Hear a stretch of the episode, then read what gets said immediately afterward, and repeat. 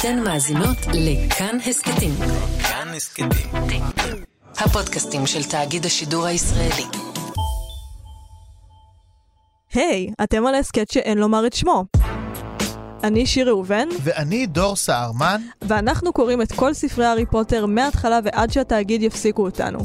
והיום הגענו לסוף. אנחנו נקרא את הפרק האחרון, שוב דואר ינשופים, פרק עשרים ושתיים. שזה דבר שאני מאוד אוהבת שעושים בשמות. שהפרק כן, הראשון זה דואר ינשופים, והאחרון שוב דואר ינשופים. אנחנו עברנו משהו ביחד. וכן, ואנחנו נסכם את הספר השלישי. בפרק ארוך מהרגיל. כן. כמו שאנחנו פרק, רגילים. איזה כיף. אז קדימה שיר, תתחילי אני להקריא. אני אקרא לנו. אתמול בלילה חשבתי שאבא שלי הוא זה שזימן את הפטרונוס. כלומר, כשראיתי את עצמי מעבר לאגם, חשבתי שאני רואה אותו. זו טעות טבעית מאוד, אמר דמבלדור ברוך. אני מניח שכבר נמאס לך לשמוע, אבל אתה דומה מאוד לג'יימס, מלבד העיניים שלך.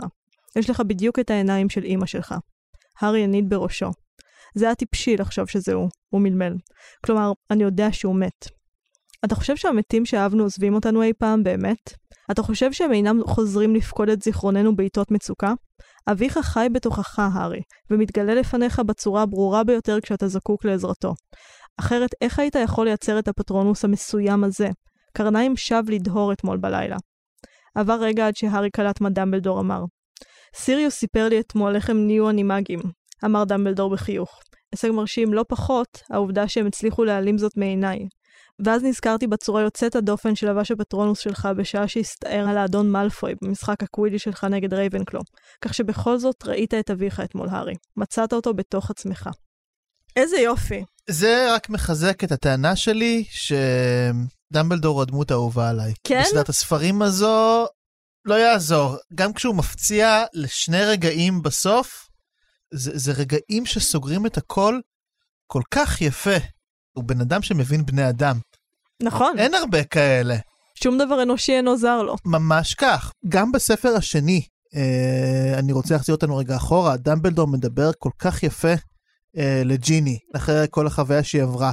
וגם פה, הוא מצליח להבין, מה שאהבתי פה כל כך, הוא עוזר להארי להגדיר את החוויה שהוא עצמה עבר. הארי עוד לא לגמרי מעכל את כל הדבר הזה, ודמבלדור אומר לו, אתה לא מבין מה אתה עברת פה, כאילו אתה עברת פה משהו חזק, אבא שלך חזר הלילה. זה נגע כמשהו, אם, אם כבר, דעת, אם התחלת בנקודה, אז אני רוצה לנבור לתוכה כבר פנימה, קדימה. וניכנס לזה כבר לסיכום של הספר, וזהו. בשביל מה באנו? עכשיו בנו? אנחנו לא, לא, כי אמרת נלך לפי הסדר של הפרק, אבל אנחנו אף פעם לא מצליחים בסוף. זה לא עובד ככה. שני הדברים שעולים לי באמת מהדבר הזה, זה א', העניין הזה של ג'יימס באמת, כמודל של אבהות עבור הארי. עכשיו באמת, דיברנו על זה הרבה מאוד, אבל צריך להסתכל על זה גם, על איך זה חותם את החטיבה הראשונה של כל סדרת ספרי הארי פוטר. כי בעצם שלושת הספרים הראשונים של הארי פוטר, הם, הם עוסקים עבור הארי בשאלה אה, מי הוא.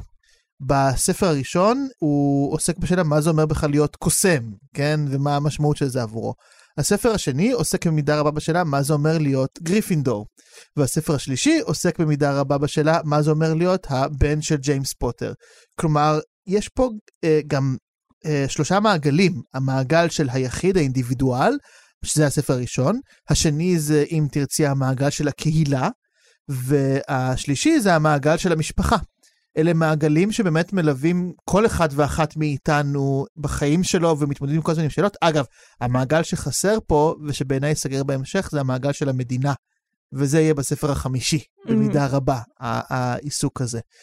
אבל שלושת המעגלים האלה, העצמי, הקהילה והמשפחה, שזה תמיד המעגלים שדרכם אני חושב כולנו מתבחבשים עם עצמנו. ורולינג סוגרת את זה פה בסגירה מאוד מאוד יפה. כי בספרים הבאים, בצדק מוחלט אגב, יש כבר פחות שאלות של, של הגדרה עצמית עבור נכון. הארי. זה, זה דברים אחרים, אנחנו מתעסקים פה בדברים אחרים, אבל כאילו קודם כל, הוא צריך להבין מיהו. ופה אה, הוא מצליח לסגור את זה מאוד מאוד יפה. עכשיו, למה הוא סוגר את זה יפה? כי בסוף הוא מתעסק פה שוב בשאלות של זיכרון. עכשיו, הזיכרון עומד מאוד מאוד חזק במוקד גם של כל חטיבת הספרים הראשונה, במיוחד בספר השני והשלישי. כן, אני רק רוצה להזכיר לנו, בספר השני הארי ממש צריך להיאבק בזיכרון, כן? בזיכרון של תום רידל מתוך היומן, ויש הרבה עיסוק בהיסטוריה של חדר הסודות, ושל מה שקרה להגריד וכו', וגם פה, בספר הזה, אנחנו עוסקים בזיכרונות, כן? בחבורה של ג'יימס ולופין וכו', במה שקרה ובמה שלא קרה. עכשיו, הארי לא סתם צריך להיאבק פה בזיכרון ששוכתב, כן? באמת של מה שקרה לסיריוס בלק, ומה שפיטר פטיגרו עשה. הוא גם ממש נאבק בסוהרסנים, שמעלים לו זיכרונות רעים, ו... זה הרבה פעמים ממש המתיחות הזו בין זיכרון מעוות לבין היסטוריה. עכשיו אני מתעסק ב- בהיסטוריה בחיים שלי כשאני לא עושה פודקאסטים, ויש ספר יסוד שתמיד אני חושב שהיסטוריונים צריכים לקרוא אותו, אני עוד לא מעז לקרוא לעצמי אגב היסטוריון, אבל תלמיד... למה? אני קוראת לך היסטוריון מאחורי גבך. תלמיד לתואר שלישי להיסטוריה של עם ישראל. אוי, זה חמוד שאתה אומר תואר שלישי ולא דוקטורט. כי זה מילה יותר יפה. כל כך צנוע. זה לא, זה פשוט יפה יותר. כן, אני יותר אוהב דוקטורט. אבל בכל מקרה, יש ספר יסוד, שאני מאוד ממליץ, אם אתם לא לומדים היסטוריה לקרוא אותו, של ההיסטוריון יוסף חיים ירושלמי, ספר לא ארוך, שנקרא זכור, הוא עוסק במחשבות על היסטוריה יהודית, והוא פותח את דבריו בספר הזה, הוא אומר כל כך יפה את הבעיה עם זיכרון, הזיכרון הוא תמיד בעייתי, ברגיל מטעה ופעמים בוגדני. זו הגדרה מדויקת לזיכרון, ומצד שני, הוא, ירושלמי גם טוען ש, שבוודאי אגב העם היהודי לא יכול בלי הזיכרון, כי הזיכרון הוא מה שמתווה את הזהות שלנו לאורך החיים וההיסטוריה, ויותר מזה הוא גם אומר שהעיסוק שלנו בהיסטוריה, שהוא חשוב, שומט את הרעיון הבסיסי של זיכרון יהודי, שזה אלוהים עזר לנו אה, כל הזמן. Mm-hmm. עכשיו, זה חשוב כי המתיחות הזו בין זיכרון לבין היסטוריה לגמרי עומדת בכל, שוב, בכל חטיבת הספרים הראשונה של הארי פוטר, ובפרט בספר השלישי ובסוף שלו. כי מצד אחד יש פה הרבה זיכרונות שעובטו. נכון, פיטר פטיגרו הוא לא הקורבן, הוא הבוגד, וסיריוס כמובן הוא ההפך, הוא הקורבן של כל הסיפור הזה. ולא רוצח. ולא רוצח. אגב, אותו היפוך שגם קורה בספר השני, כן, תום רידל הוא לא... אה, גיבור. גיבור. שהציל הוא, את הבית ספר. הוא הלורד וולדמורט, הגריד לא עשה שום דבר רע, סתם העישו אותם בבית ספר. שוב, זה מטורף בעיניי שלא ידוע, שכאילו אף אחד לא ידע שתום רידל זה וולדמורט. יש נרטיב שגוי שהארי צר... והחברים שלו צריכים להיאבק בו כל הזמן, וזה משהו שממש קשה, זה מאוד קשה לריב עם ההיסטוריה. ועם הזיכרונות, זה, זה, זה קרב מאוד מאוד קשה, לכן גם הקרב עם הסוהרסנים הוא קרב מאוד קשה, איך אתה לא מעלה את הזיכרונות הנוראים האלה. עכשיו, אז עד כה יש לנו פה כתב אשמה, אישום מאוד חריף, נכון, נגד הזיכרון ונגד ההיסטוריה. עד הרגע הזה, שבו דמבלדור אומר, המתים חיים בתוכנו דרך הזיכרונות, נכון? לזיכרון, mm-hmm. יכול להיות, אם הזיכרון הוא נכון, אם הוא יושב טוב, והוא במיוחד, אם הוא אמיתי, לזיכרון יש כוח מרפא, ויש לו, פיזית אנחנו רואים פה איך הוא מרפא, כן, איך הוא נאבק בסוהרסנים, אבל במובן הרבה יותר עמוק, יש לו כוח שעוזר לנו להגדיר את עצמנו. אני מאמין גדול בזה שהעצמי שלנו, שהסלף, mm-hmm. מוגדר בסוף דרך רצף של זיכרונות. לכן דמנציה זה מצב שכל כך כל כך מפחיד, נכון? Mm-hmm. כי אם אתה מאבד את הזיכרונות שלך, אתה לחלוטין מאבד את העצמיות שלך. אולי זה מה שנשיקת סוהרסן אה, עושה. אה, אולי אם מוחקים לך את הזיכרונות, ואתה מן דף חלק כזה, אה, זה מה שקורה לך. אתה מאבד את העצמי. מעניין. ו- וכל הספר הזה, לדעתי, במיוחד, אה, עוסק ממש במתיחות הזו. בשלט של זיכרון שיכול להרוס, וזיכרון שיכול לבנות. יפה, יפה. תודה. חשבתי שתקרא את הקטע מהספר. מזכור, עשית לי חשק לקנות אותו. אני, אני לא יודע אם אפשר לקנות אותו בכלל, אבל... אה, זה באקדמיה? אבל בספריות בטוח יש אותו. כלומר, אם אין לכם כוח ללכת לספרייה ציבורית... לא, גם סגור עכשיו הכל. נכון, אבל לא יודע, זה ספר מקסים, והוא גם באמת לא ארוך. שווה לשים עליו את היד. בשבילי הספר הזה קודם כל היה חוויה רגשית שלא נגמרת. כי כאילו, אם בספר השני היו המון רעיונות... אני מעזה לומר אינטלקטואלים מאוד יפים. בספר הזה אני חושבת שהרעיונות הם בעיקר רגשיים, והוא עוסק בחוויות רגשיות. וגם אני חושבת שמבחינת המהלכים, המהלכים פה הם לא כל כך מורכבים עד הסוף, זה באמת טלנובלה מאוד מאוד תחוסה של רגשות, והיא כועסת עליו, והוא כועס עליה בגלל האחבר, וכאילו זה מור... הרבה שכבות של זה, הרבה מזה, והקווידיץ' זה ממש טלנובלה, ואני חושבת שבניגוד לספר השני, ששם זה באמת סיפור בלשי, הספר השני מתמקד בעיקר במהלכים, הספר השלישי מתמקד בעיקר בדמויות, יש לנו דמויות מאוד חזקות, בגלל שזה באמת ספר על רגשות. וגם בפרק הזה, גם כשקראתי את הפרק האחרון, אני בכיתי כמובן, בקטע של דמבלדור, הייתי כזה, כל כך יפה. בניגוד אליך, אגב, זה פחות גרם לי לאהוב את דמבלדור, כי אני מרגישה שברגעים האלה, ג'יי קיי רולינג פשוט הופכת את דמבלדור לבובת גרב, ואומרת, על זה הספר, מי שלא הבין, זה על זה. שיר עושה פה צורה של בובת גרב, ממש היא מדברת, כן. ממגבלות המדיום. אז כאילו, אני פחות זוקפת את זה זכות דמבלדור בינתיים, אבל אני מכבדת את האהבה שלך כמובן. עכשיו, מבחינתי, אם היה צריך לזקק את הספר הזה לכמה מילים, זה היה את הנרטיב שלו, את מה שרוצים להגיד לנו, זה באמת הפסקה הזאת שקראתי. זה שהתבגרות זה לשחרר את הפנטזיה שאבא שלך יציל אותך, ולהפוך לאבא של עצמך, שזה הדבר הזה. עכשיו כאן זה פתח איזושהי שאלה מעניינת שנוגעת להורות באופן כללי. עכשיו, האמירה הזאת היא מורכבת בגלל שקל לשמוע את המסקנה הזאת, את ה-bottom line הזה, ולחשוב מה שהארי הבין זה שהוא צריך להסתדר לבד. עכשיו, זה לא מה שהארי הבין, ואני בספק אם אלה הדעות של ג'יי קיי רולינג, כי יש לנו כאן בספר כמה דמויות אב. דמות אב ראשונה זה לופין. לופין מלמד את הארי להפיק פטרונוס, לופין דואג לו, הוא מציב לו גבולות, הוא מכיל את הארי כשהארי צריך אותו, ומהצד השני יש לנו את דמות אב שהיא סיריוס, שסיריוס הוא קודם כל הסנדק שלו, שזה כאילו הכי דמות אב במובן הכי פשטני וחוקי אפילו, אבל יותר מזה הוא גם יוצר עבורו רצף סיפורי.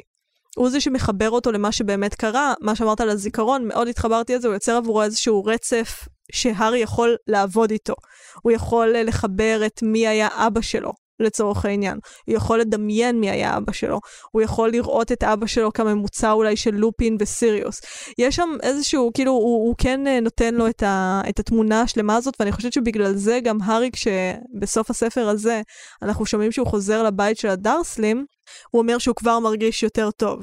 ואני לא חושבת שזו הרגשה יותר טובה שקשורה לדברים שהוא עבר, זו הרגשה יותר טובה שקשורה לזה שמשהו בתוכו עם הספר הזה נפתח בדודה מרג' שמדברת על אבא של הארי, הבטלן והאפס שהלך ומת בתאונת דרכים, ואיזה חוסר אחריות זה. אני חושבת שזה נגמר בזה שהארי כן מקבל את הדעה הזאת של אבא שלו, שאבא שלו היה גיבור, לפחות בעיניו, לפחות כרגע בשלב הזה בספר, ושהארי יהיה בסדר כי יש בו מאבא שלו. ויש לו את הגב הזה שהוא כיתום לא הרגיש. אמרתי את זה בפרקים הקודמים, גם שבגלל שזה ספר על התבגרות, התבגרות לא פוסחת על שום דבר. כשאתה מתבגר, כל אספקט ואספקט בך מתבגר. ואצל הארי גם היתמות התבגרה, וגם היתמות התחילה לעלות שאלות של איזה מין בן אדם אני אהיה. אז בעצם זה שתיהן דמויות אב. עכשיו, האמירה האמיתית פה בעיניי של רולינג, היא שכדי להצליח להוליד מתוכך את אבא שלך, להצליח להפוך להיות אבא של עצמך, להתבגר, אתה גם צריך אנשים חיצוניים. ואם נתמקד ברגע האהוב עלי בספר, ברגע הפקת הפטרונוס של הארי, אפשר לראות את זה בצורה מאוד שלמה. כי מצד אחד, לופין הוא זה שלימד את הארי לעשות את הדבר הזה, ומצד שני, בגלל סיריוס הסורסנים באים. וביחד עם שני הצדדים האלה, הארי מצליח להפיק את הפטרונוס של אבא שלו. ולהיות המגן של עצמו, בעצם מתוך הליווי המאוד גדול הזה. עכשיו, זה דבר שאני מאוד מאמינה בו באופן כללי, שכדי להפוך להיות מבוגר שלם, מבוגר מאושר, מבוגר שיכול להסתדר בחיים, מבוגר, כן, פשוט מבוגר שיכול להסתדר, אתה צריך את הליווי ההורי הזה. ויש גישה מאוד שגויה, אני חושבת שאני אעז לומר בעיקר בציונות, אבל גם בהרבה מקומות אחרים בעולם, אני חושבת שגם ברוסיה הסובייטית בטח, והמון מקומות בעולם, כל המקומות האלה של החינוך הקשה, שחושבים כאילו שמה שלא הורג מחשל. ואם אנחנו ניקח ילד, ואנחנו נמנע ממנו את הפינוקים המערביים האלה, את החום והרוך והאכלה והחיבוק, ובמעגל השני של זה, את הצעצועים והקלטות, והלימוד לגיל הרך, ויש לזה אפילו הרבה ביטים בסטנדאפ. מנזקי תנועה קיבוצית.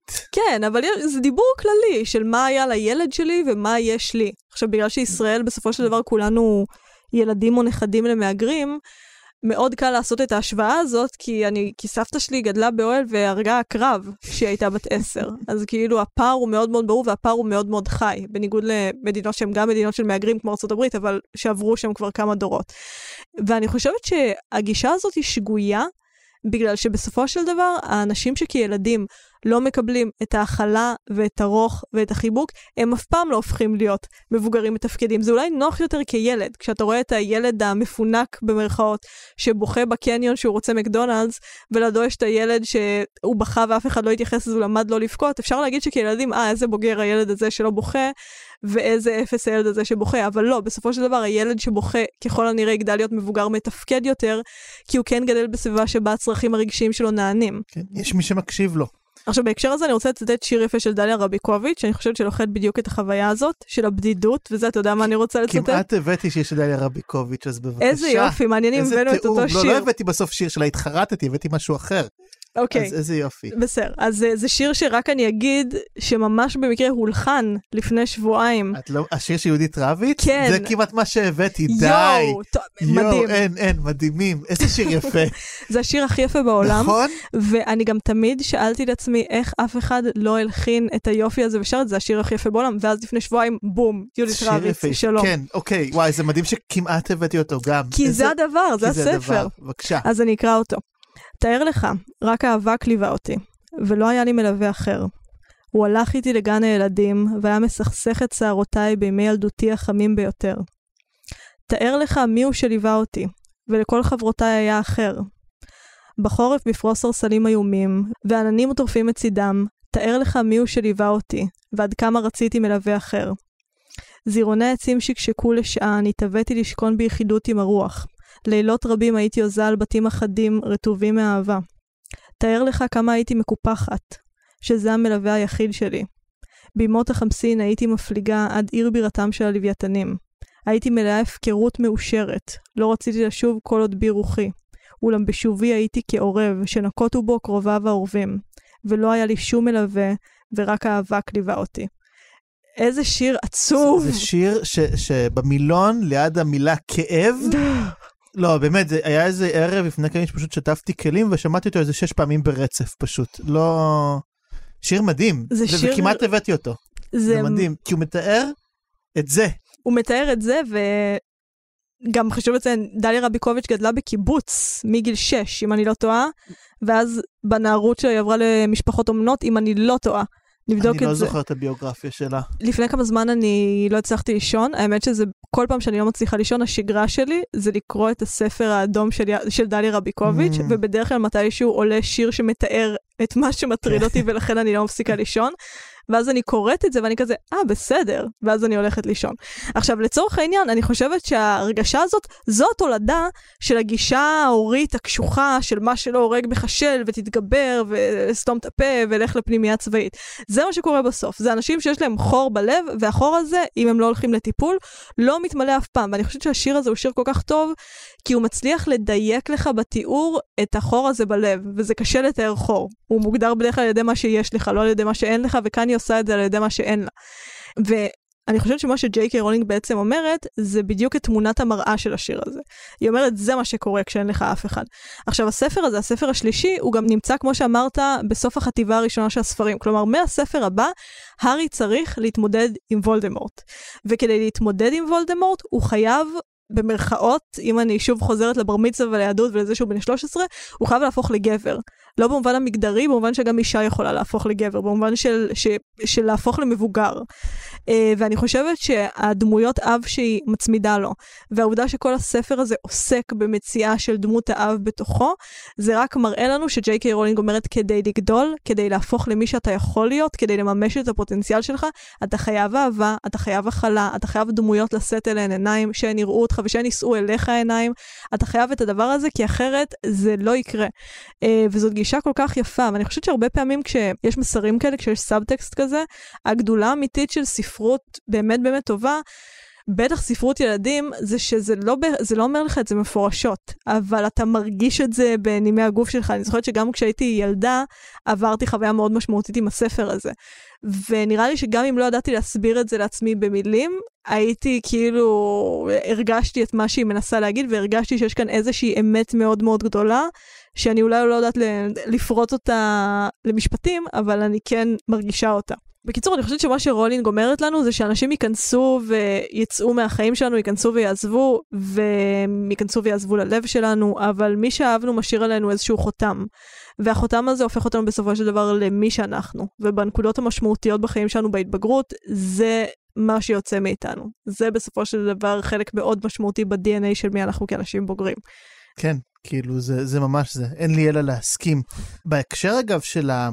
בנייה הזו של הארי וההתבגרות שלו, ואני חושב העוגן הרגשי היציב שהוא צריך כדי המשימות שעוד נכונו לו, אני רוצה לחזור לאיזשהו חוב ישן שיש לי, אחרי שעברנו כמה פרקים בספר השלישי, אז חלק מהמאזינים כתבו בקבוצה שלנו, והם כתבו האמת בצדק, צריך להגיד, הם אמרו, אתם דילגתם על הקווידיץ', אתם לא דיברתם על זה כמעט, והם צדקו. צריך להגיד, בעיניי ביקורת, אומנם היו דברים אחרים חשובים להגיד, חד משמעית, אולי זה גם כי אני ואת פחות אנשים שחווים צפייה בספורט באופן כן, קבוע. כן, אנחנו דילגנו על מדור הספורט אז, בספר ב- הזה. בדיוק, כלומר, אבל אז אני חזר, אמרתי, אני צריך לסגור את הנושא הזה בסוף הספר, כי זה כן נקודה חשובה, גם אם היה לי נוח רגע להתעלם ממנו, זה לא מה ש...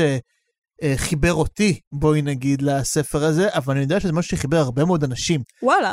כן, כי הארי לראשונה מצליח סוף סוף לזכות בגביע הקווידיץ', שעכשיו שאני אגיד, אוקיי, זה סתם, זה ספורט, נכון? כאילו סבבה, הכניסו קצת אקשן של מטאטים, וזה חלק, גם דיברתי על זה קצת, שזה פשוט מסמל עוד חלק מהריביות בין גריפינדור לסלית'רין, כן?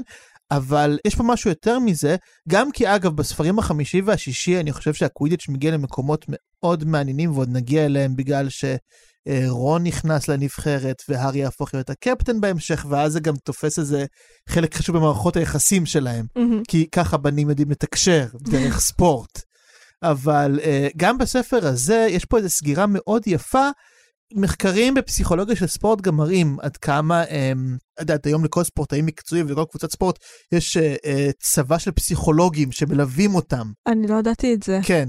אני חייבת להצטרף לקבוצה. אני תמיד קורא פוסטים של אוריאל דסקל, שהוא תמיד כותב על זה, והיום כאילו כל ספורט של פסיכולוגיית ספורט, זה תחום שלם ומשוגע, והיום נראה לי לכל כאילו קבוצה רצינית, גם בליגות הבכירות בעולם, אבל אפילו כאילו בליגת העל הישראלית, יש כאילו פסיכולוג ספורט שמוצמד אליהם. שהוא מטפל בכולם, זה קצת לא אחראי. אני לא יודע איך זה עובד בפועל, אולי הוא עושה איתם שיחות כאלה, זה, אני לא יודע. הוא כאילו מתחזק, משפצר, הוא לא עושה שיפוץ יסודי. ואני מניח שדעת של הספורטאים הכי גדולים בעולם, יש בטח איזה פסיכולוג כזה שהולך איתם לכל מקום. כי ספורט הישגי, זה משהו שמצד אחד יכול באמת נורא לבנות אותך. Mm-hmm. להיות כאילו הכי טוב במשהו בעולם, ועוד במשהו כזה שהמונים מסתכלים עליך. כולנו ראינו את ירדן ג'רבי בהישרדות, ומאוד התרשמנו ממה שקרה שם. לא הייתי הישרדות, איזה הפסד. מה עשית בסגר הראשון? גידלת תינוק. גידלתי תינוק, שיר, כן. זה וראיתי את הזה הג'ו אקזוטיק. אה, זה גם טוב. זה גם. אבל אגב, זה לא סתם שלמרות שתינוק הזה צורך ספורט, אבל נגיד אולימפיאדה ומונדיאל, תמיד אני רואה. כי... אולימפיאדה זה הכי כיף בעולם. אולימפיאדה זה, זה מדהים, ואם יש משהו שאני כועס אגב מהקורונה, זה שהקורונה לקחה לנו את האולימפיאדה, היינו אמורים עכשיו לשבת בבית ולראות אולימפיאדה, לא עכשיו יודעת. חודש לפני, וזה מעצבן. זה באמת מעצבן. זה מה זה כי... כיף? זה באמת כיף, אני באמת שואלת את עצמי, טוב, אנחנו באוף טופיק של החיים, אבל אני באמת, כאילו, גם את המונדיאל יקחו, כי גם מונדיאל אני אוהבת. אני לא זוכר לפי השנים, מתי הוא אמור ליפול, אני מקווה מאוד שלא. ב-אלפיים עשרים ושתיים. אז אמן שלא, תעשו חיסונים. איזה לסבית אני שאני יודעת את זה, אני אפילו לא אוהבת כדורגל. אבל אגב, אני רוצה לחזור בכל זאת לנקודה, כאילו ביומיום אני שמאלני, באולימפיאדה אני הופך כאילו להיות לאומן לגמרי כזה. ברור, אני מירי רגב. רק ישראל, כאילו קדימה, סגי, מוקי, תראה לה, לכל הערבים מה זה עכשיו, כאילו. תקרא אותם בג'ודו, תראה להם מה זה. אבל זה בדיוק העניין, כלומר הספורט, ובטח בספרים האלה, הוא חוויה שמבנה זהות גם לקולקטיב, לכל בית, וגם ליחיד, כן? אנחנו רואים עד כמה הקווידיץ' הזה חשוב להארי, וזה חשוב כי הארי היה ונותר, בטח בספרים הראשונים, אבל גם בהמשך, מהגר.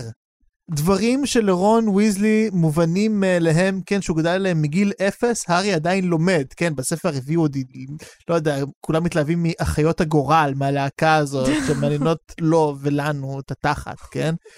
אבל הארי הוא מהגר נצחי, ואגב, עבור הרבה פעמים אה, מהגרים, הספורט הוא אמצעי שלהם אה, להתקבל. Mm-hmm.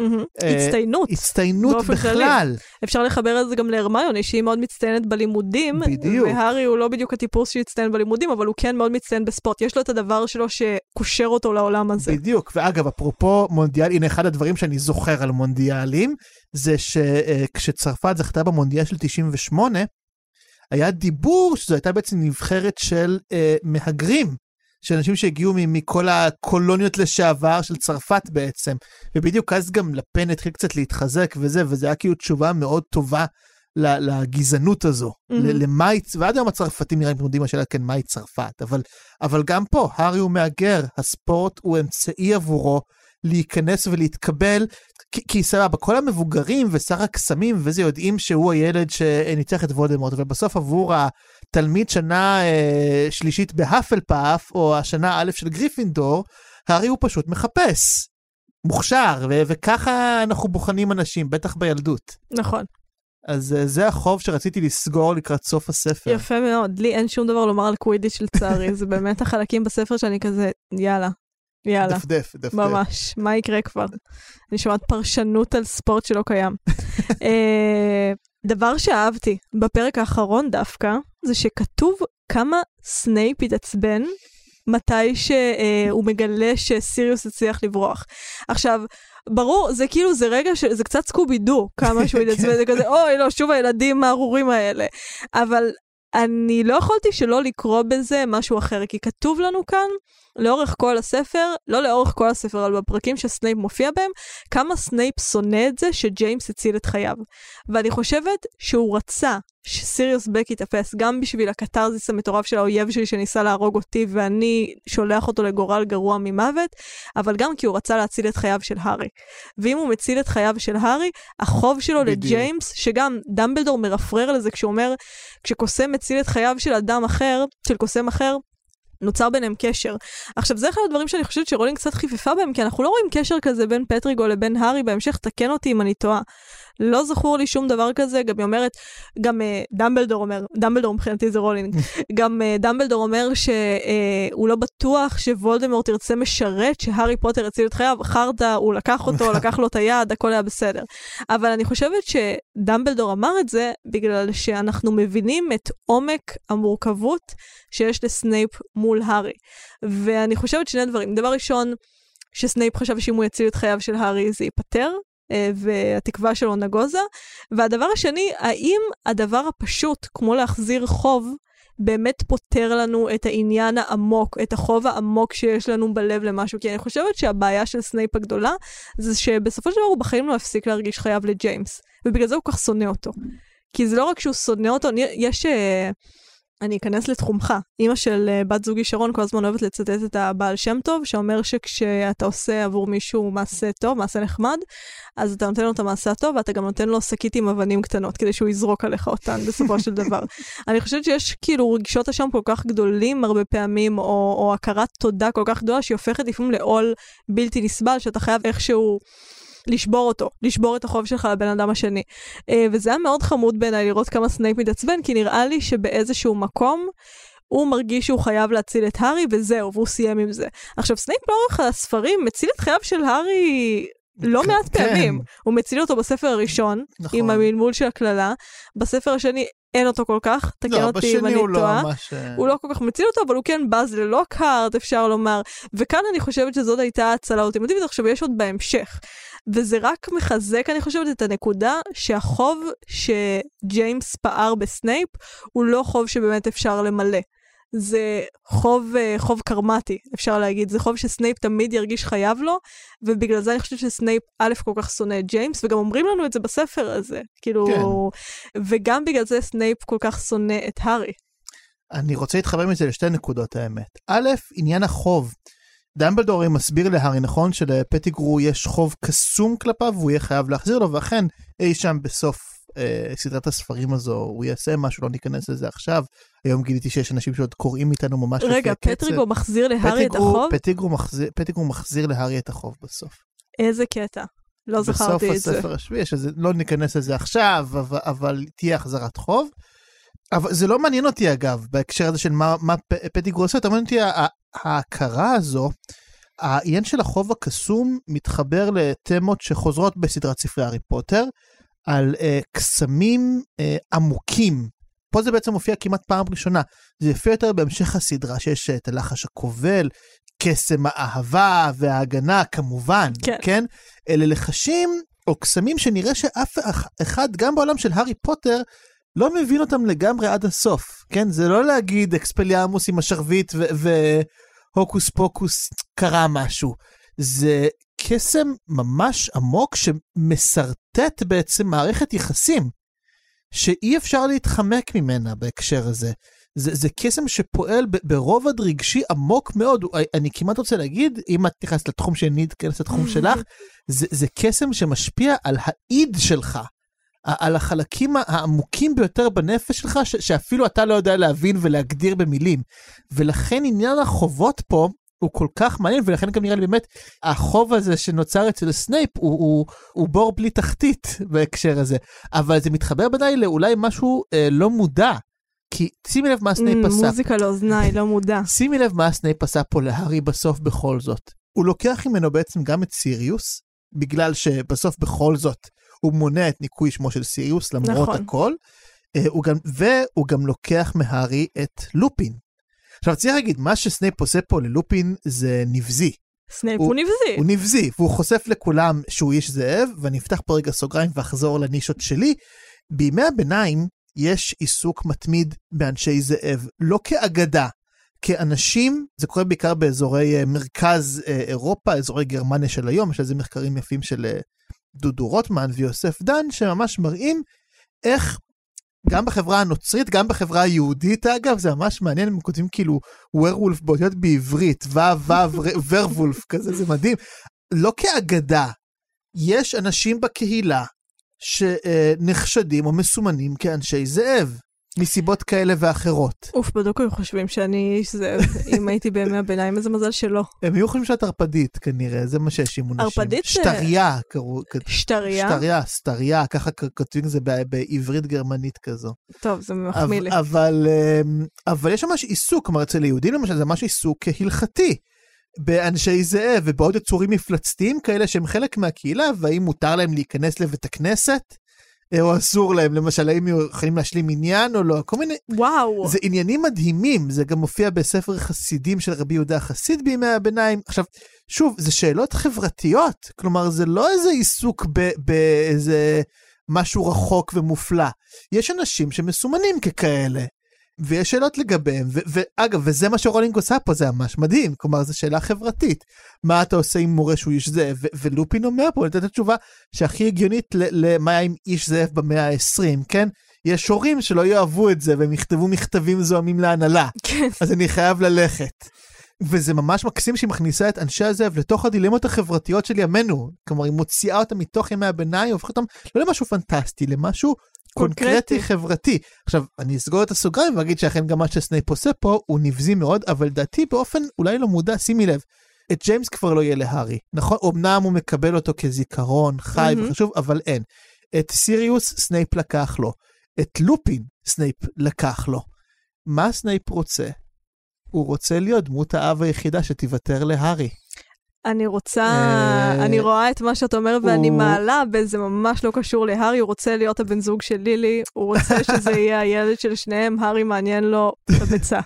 יכול להיות, אבל... אל תכנסו שאמרתי ביצה, פרק ספיישל. אבל יכול להיות, אבל אני חושבת שלמרות הכל, ולמרות התיעוב הנוראי הזה, ולמרות ש...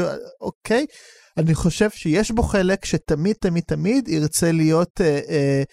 האיש היחיד שיכול לגונן על הארי, וזה לא רק מתוך תחושת אה, חוב לסנייפ, אולי זה מתוך אהבה ללילי, אולי זה מתוך תחושת אשם מאוד נוראית, באמת על, על, על אה, מה שקרה, אבל הוא רוצה להיות, לא במובן שהוא רוצה להיות האיש היחיד שיחנך את הארי, כן, אה, כי אה, אוי ואבוי, אבל אה, אני חושב שהוא רוצה להיות האיש היחיד שהארי יהיה תלוי בו.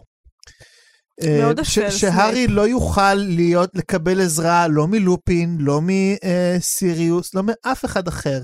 רק סנייפ יוכל לעזור לו. מעניין, מעניין מאוד, ואני חושבת שזה באמת... והבהות היא בסוף חוויה של הגנה, של תלות ושל הגנה, והורות בכלל, כן, גם עם מהות בהקשר הזה, אבל אני חושב שכן, אנחנו כולנו עושים על האבא איזושהי דמות של מגן כזה, נכון? הרבה פעמים.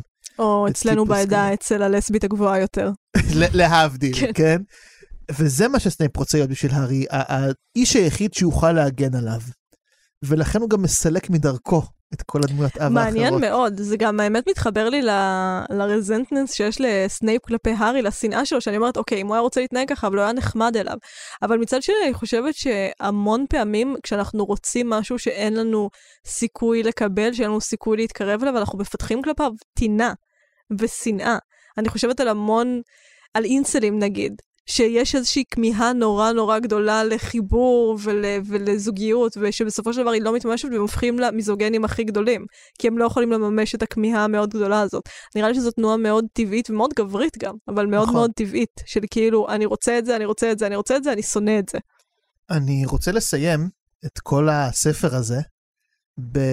אני אמרתי שכמעט רציתי להביא את השיר הוא של דליה רביקוביץ' ונורא התלבטתי, אמרתי לא אביא יותר מדי שירים, אז, אז התלבטתי, בסוף אמרתי אביא קטע אחר, זה לא בדיוק קטע משיר, זה קטע מראיון של uh, המשורר אבות ישורון, שנולד בשם יחיאל פלרמוטר, ואת שנת עשרים עשרים, את הקורונה, כן, את הסגר הראשון הקדשתי לצלול לתוך העולם של uh, אבות ישורון, שהוא משורר שמאוד uh, מהדהד לי בראש כל הזמן.